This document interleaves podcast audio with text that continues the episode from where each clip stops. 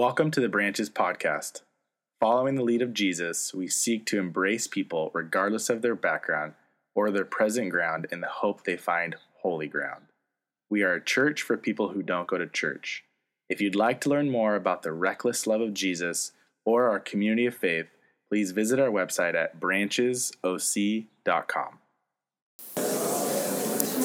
Okay, this is the first time that I've ever seen everyone just get quiet without anybody telling them to. So that's weird. Maybe it's because the song ended, isn't it? Do you think we were that organized that we planned the song to end and then you guys would just, yeah, we're not that good. Okay, I want to give you a little bit of a recap from last week where we were because everything builds week to week. And so last week we talked about beliefs and we talked about the fact that we as believers and non-believers, believers when I talk about believing, believing in Christ, and so there, we have all kinds of beliefs, religious or otherwise, and beliefs are powerful. Anything that's come to be has come from our beliefs. And once we build those beliefs, once they get built in us, we fight at anything that fights against them. And what we want to do is we want to have, um, I, I used a new puzzle for this week. So this is a jigsaw puzzle. And so our beliefs, the way we want to see things, are like a jigsaw puzzle. And so we have this picture in our mind of how we think and know things should be, right? And so we're only looking for those puzzle pieces that will fit in here.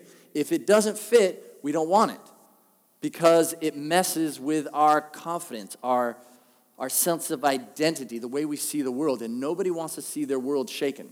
And so what we do is, is we only see those things that fit for us, right? It's called bias.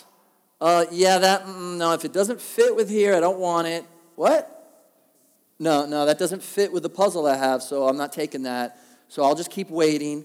And so that's why we only absorb what fits into our beliefs. But here's the thing, and we talked about this last week. In our beliefs, do you really want to just stick with what that picture is, or do you want to know the truth? And this is for those that believe in Christ and those that don't. It's for all of us. Because we can have the approach of being like a soldier where we put up the shield and we have our sword and we're like, look, this is what I believe. I'm going to stick up for my side. My adrenaline's up. Don't mess. Or we can be like a scout, also in the military, but the scout goes out to see what the, what the reality is, whether they like to hear it or not. And so this week, we have two more weeks of this. This week, we're going to look at what if when you're walking with these beliefs, because eventually you have to believe in something, right? You have to put your trust into some reality. And so as you have that trust, what if you can't really follow through with what you believe? What if it becomes too hard? Or what if you thought what you believe begins to crumble? How do you deal with that? And so, what we're going to do here is um, I want to try to talk about the disciples. And I don't know if you know this, but they didn't believe all the way through. They struggled with belief. And we can relate with them in so many different ways, whether it's something serious or whether it's something that the picture that I had in my head is I had this strong belief in, in my surfing when I was a kid. And so I had this strong belief, and I, I got invited to do this contest in Hawaii at this place called Pipeline, but I knew I couldn't handle it. So I lived in San Diego, and they had this wave that, that I would see on TV sometimes, and they would say, oh, this is like the training grounds for Pipeline, which, by the way, it's not even close. It's so much easier. But I go to this spot. It's called Big Rock, and it's in La Jolla. And I go by myself because nobody else really wants to go, and it's a really localized place, is what I've heard which means if you're not from around there, you shouldn't be there. So I'm already a little bit nervous, but I believe in who I am. And so I show up and I'm on the beach, you know, kind of checking it out, you know, and there's people out there. And so I paddle out and I, I have to sit there for a while and watch it because I don't know the place. And so I get out there and I think I'm only going to catch like two waves because it's a localized place. But what happens is they're really friendly. And this guy ends up becoming my friend later, a guy named Peter, Peter King and he's from there. And so he's like, hey, what's up, man? You got this. And so he's like almost pushing me into this wave.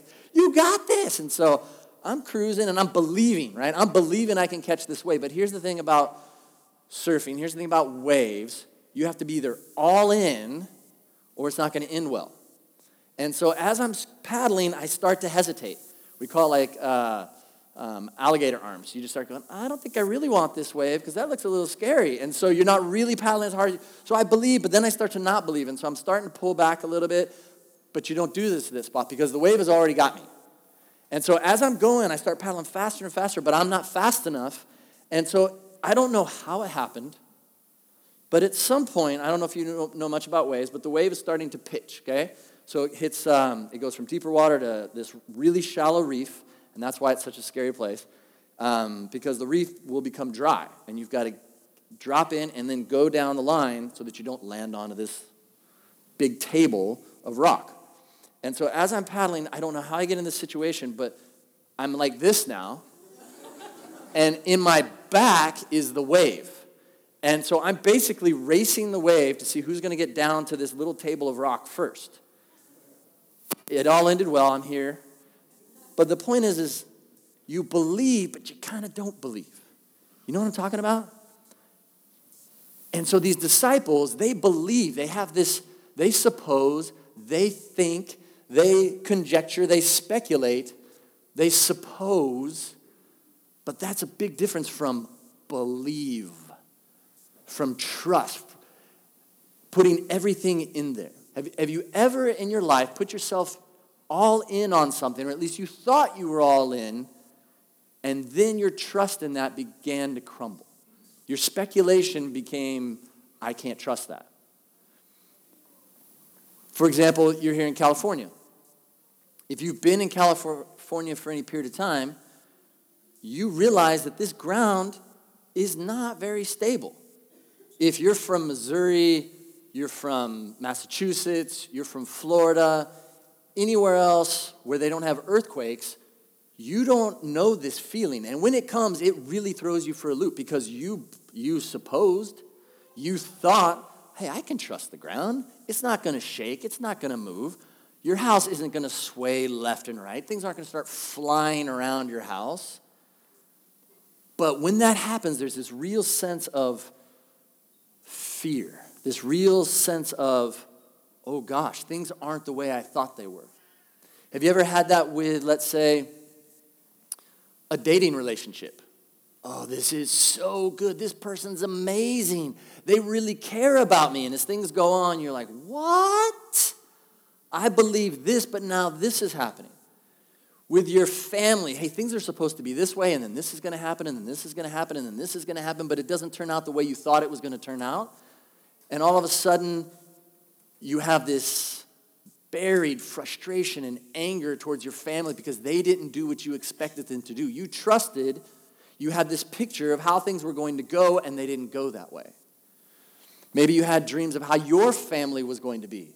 I'm going to finish high school, then I'm going to college, or I'm going to go start a business or whatever, and then the, these things are going to happen this way, and then I'm going to have um, this many children. It's not going to take me any time at all. And then once I have this chil- these children, these 4.5 children, they're going to be perfect. They're all going to do fantastic things. And my spouse and I are going to get along perfectly. There's never going to be any problems. My job is going to be just what I wanted. There'll never be any hiccups. And then my retirement will start. They'll eventually move out of the house. They'll always want to come back to the house and hang out with us because we're so cool. I'll be surrounded by my grandkids. It's Thanksgiving. We're going to their house now. I don't even have to host it. And then I can retire. And it's going to be perfect. And if you're in this room at this point, you realize that's not happening. And so you wonder wait, I believe this, but this isn't happening. That is normal. And when it comes to faith, do not have the assumption that you will not question your beliefs. Do not have the assumptions that things will not ever teeter. Because these people that we look at, these disciples, these people that not only do we think about, that we study and look to, but when we think about them, they had so many doubts. In fact, I heard this statement the past few weeks, and actually I heard it before that, and then I heard it again. I never thought about it before. But at the cross, when Jesus died, there were no Christians. Did you know that? When he died, there were no Christians. Everyone's beliefs, everyone's trust was shattered. They supposed, they thought, they speculated, but then when he died, well, oops. Here, I'll show you. So we know that Jesus um, was talking with Peter, and Peter believed. We've talked about this before, right? What about you, Peter? Who do you say I am? And he said, You're the Messiah, the Son of the living God. He had some speculation, he had some theory, he had he was moving in that direction, and he thought, Oh, I believe, I fully believe. Well, if you fully believe, Simon, then when they're coming to take Jesus away here in John 18, why do you have a sword? Now, when I say that, I don't know if you ever had a friend like this, but I remember having a friend for a little while, and he had this past that I didn't know about. His past was that he was a professional boxer. He got paid to box. So when I went out and about with this guy, everything changed once I realized he was a boxer. I just look around going, that person can't mess with us. That person can't mess with us. Like everything just seemed different because I've got boxer guy with me, right? In fact, I just realized as I'm saying this, I've got some MMA friends. I had one friend that was in the special forces and did all kinds. I surround myself with these people. So we've got Peter here. He has Jesus, who he said is the Son of God, the Messiah. So why is he carrying around a sword? And why is he carrying around a sword to defend the Messiah? Does he really need us to defend him, as we've talked about with our beliefs and anything else? Does he need us to look out for him? No, no, don't mess with Jesus. He's fragile. But Simon picks up this sword and cuts off someone's ear, guy named Malchus that's coming to try to grab Jesus. That doesn't sound like someone that really believes. You can see, you can sense the fear in there, can't you? And here we see Peter later. I mean, Peter, right? The rock, remember? Because he made that statement on, on this I will build my church. That's how he got the name Peter. It means rocky. That's not his real name. His name's Simon. So after Jesus has been taken away, Peter follows at a distance.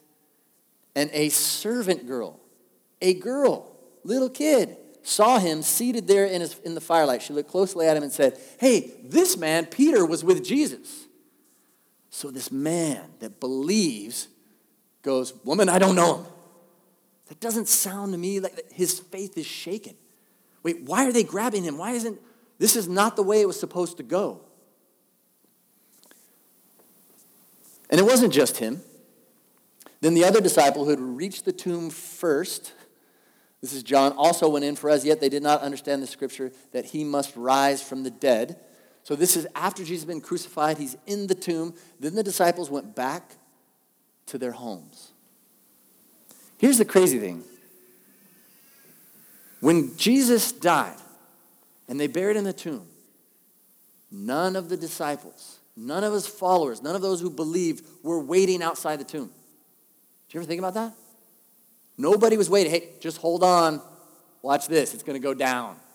In fact, when Jesus was even at the cross, as he's at the cross, there were only two that we know of that were there that had followed him prior his mom and John. And it wasn't like John said, Hey guys, don't worry, it's temporary. Hold on, wait, a couple days, watch this. They, all, they kind of cowered. They were there to mourn, they were at a funeral.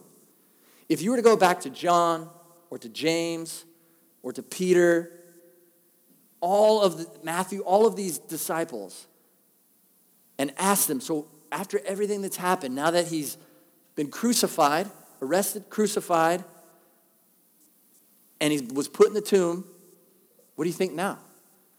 You know what they would have said, most likely? We were wrong.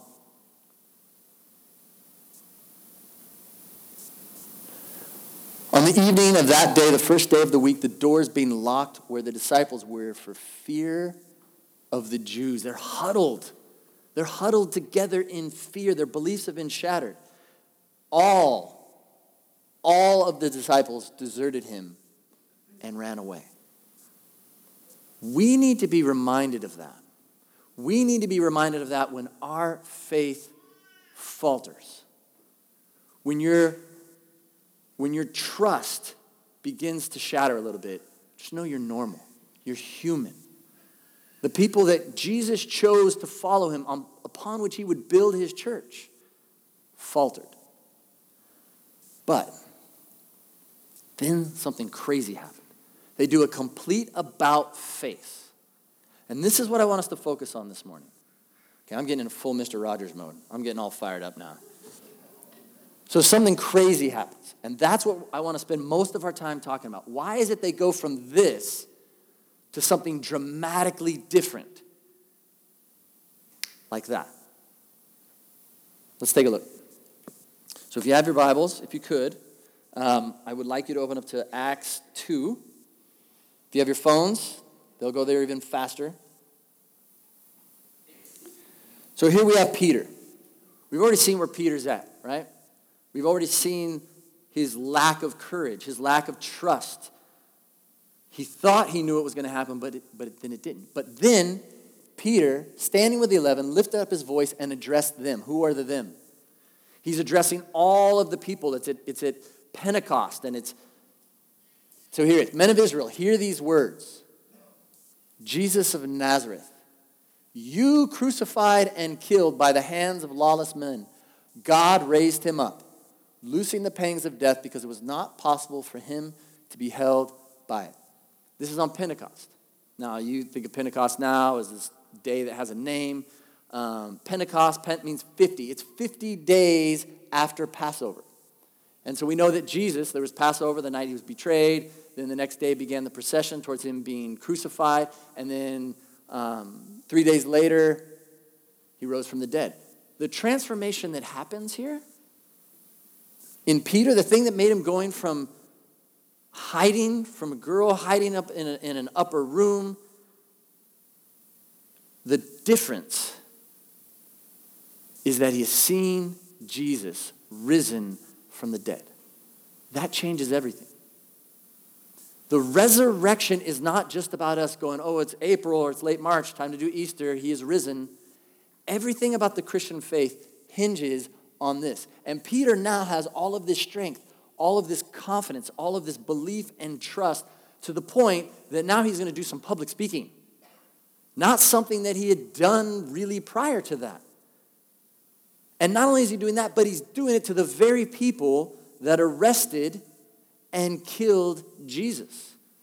So now he seems as if he's fearless. He's standing before them saying, He came, you killed him, he rose, you were wrong, say you're sorry. I mean, that's basically what he's saying. That's not going to go over well. But he doesn't care because he has seen something.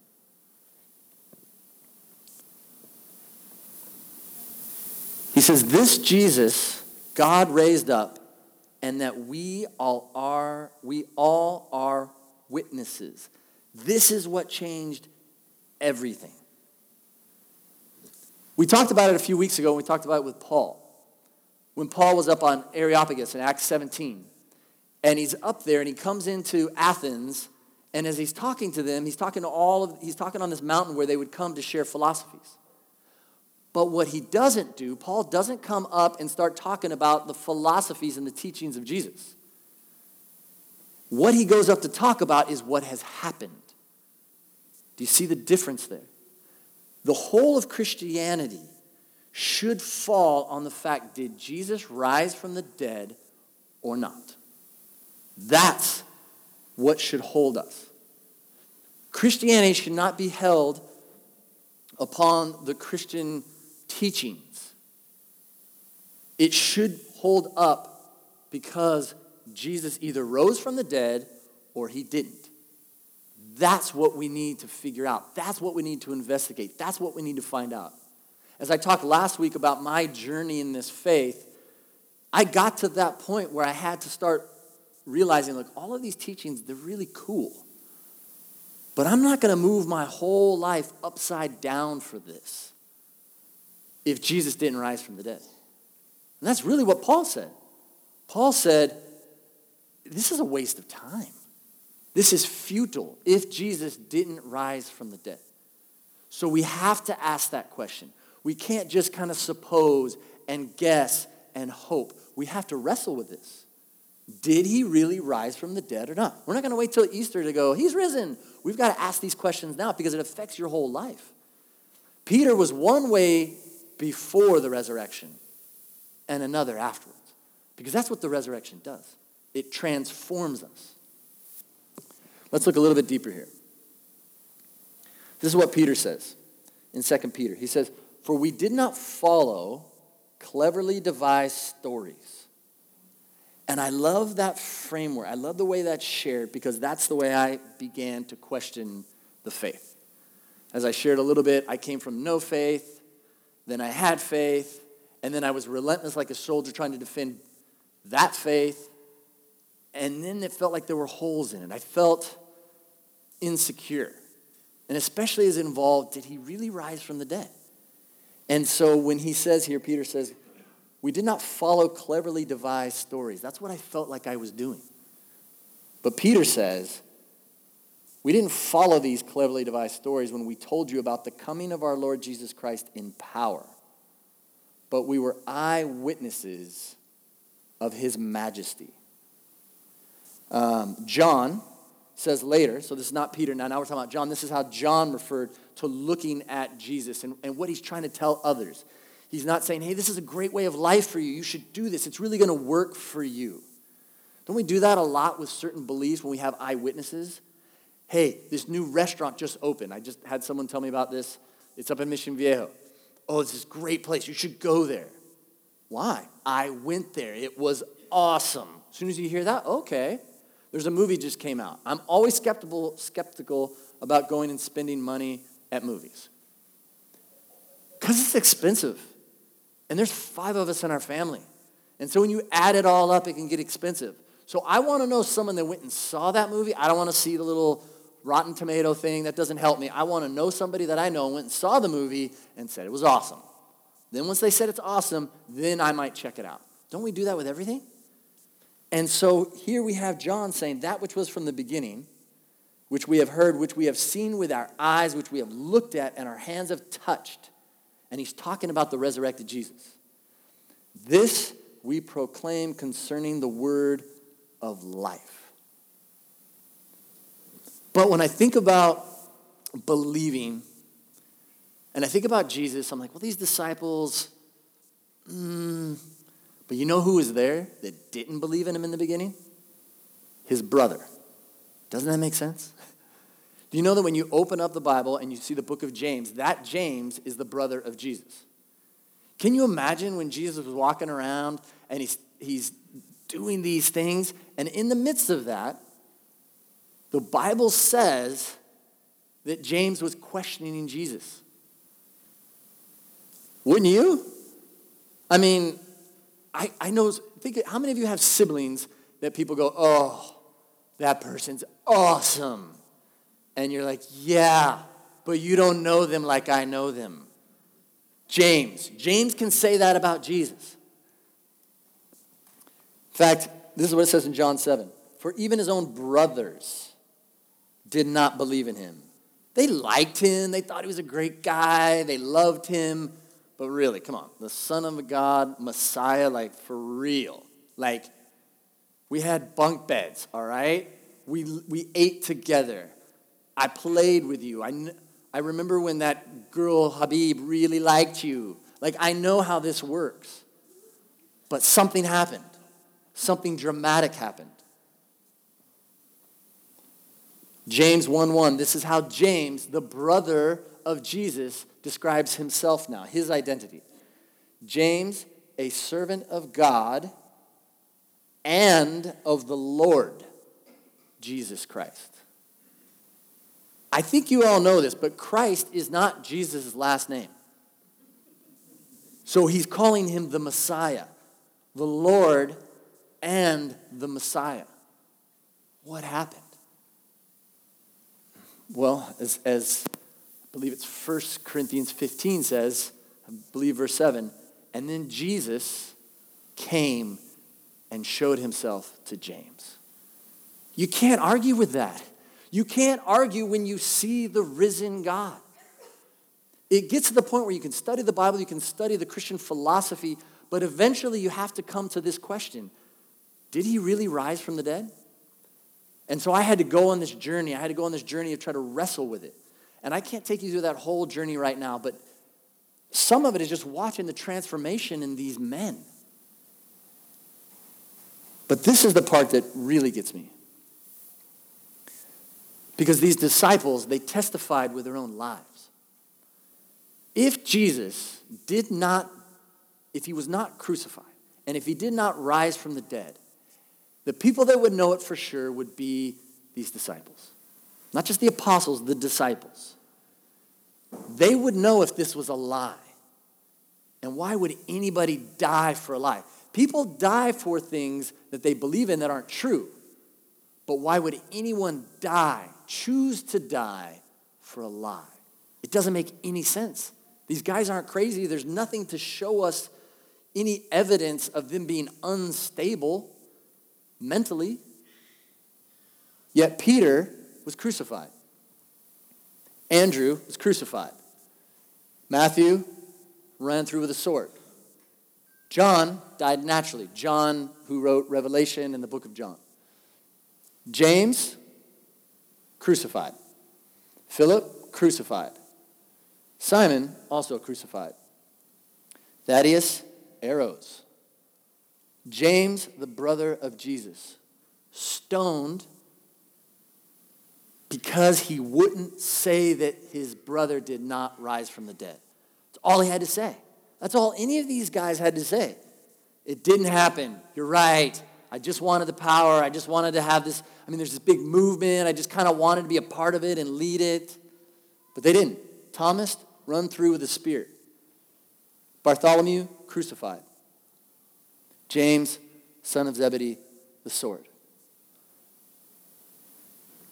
It's understandable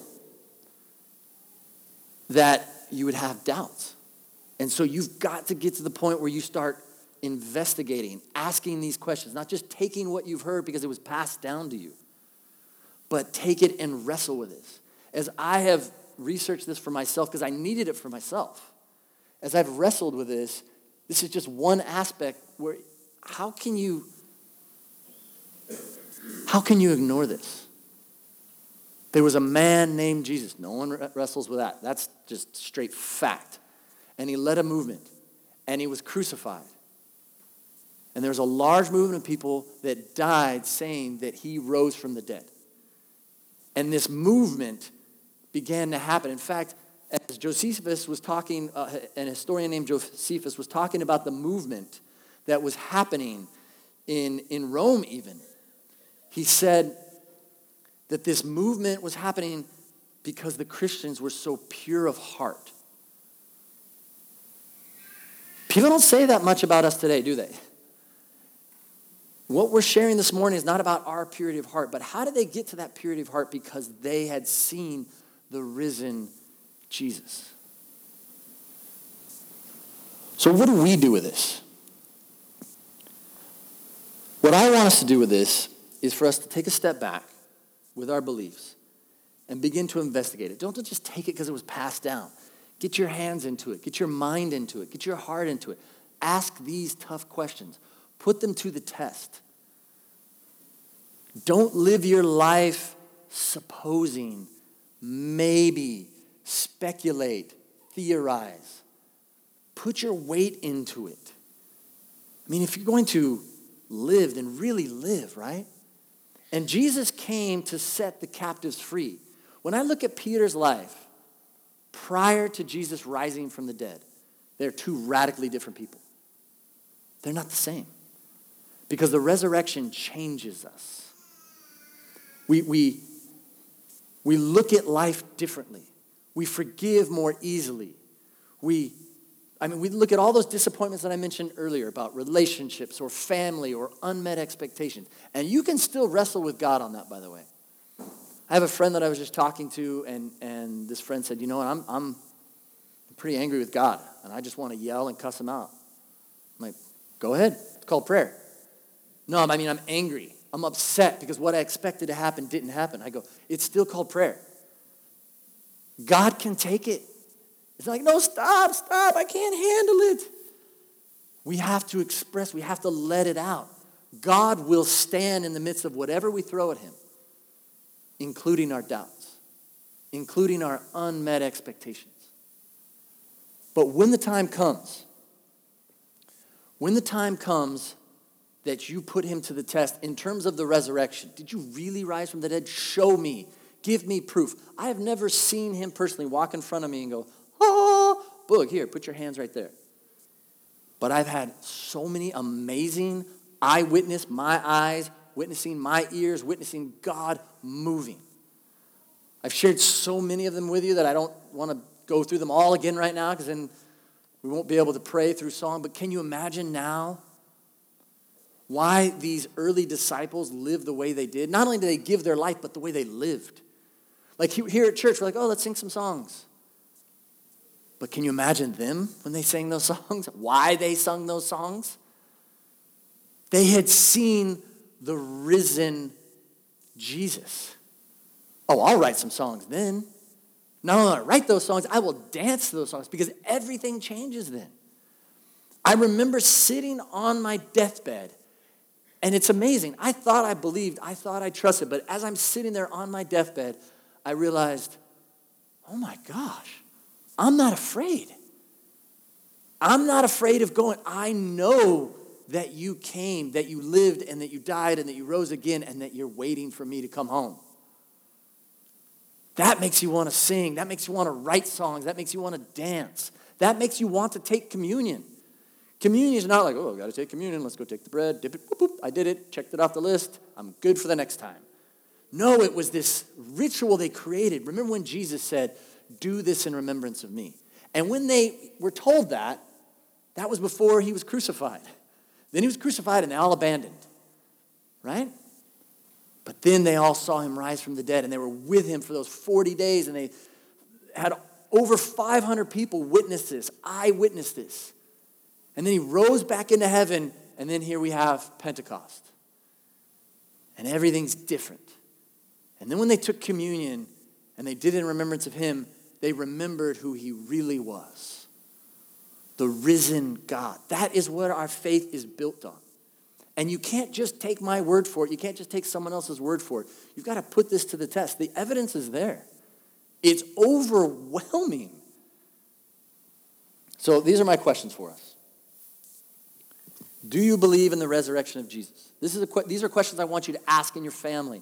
Ask on the drive home. Ask when you go out to eat. Ask as you're helping to tear down the kids' area. Um, and then, number two, what investigation have you done on this claim of resurrection? What have you done to look this up? Because you need to. Otherwise, you'll always kind of be hesitant in life.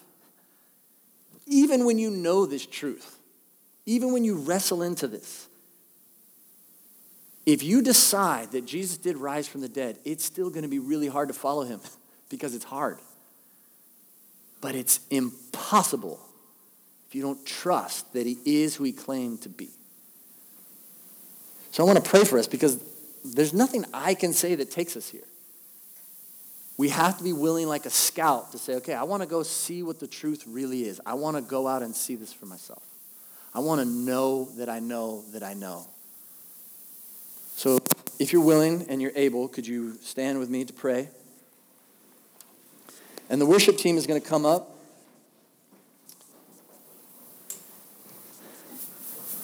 Don't want you to be surprised to know that I stole your music thing. As we sing these songs, I want you to also picture the disciples. After he rose from the dead, how do you think they sang their songs? You can only be where you're at. But if you have these questions, Go look for the answers. And if you just heard what's been passed down to you, begin to take it on your own and wrestle with this yourself. I can only share what I've seen happen in my life, not just the belief part, but what God has done through that.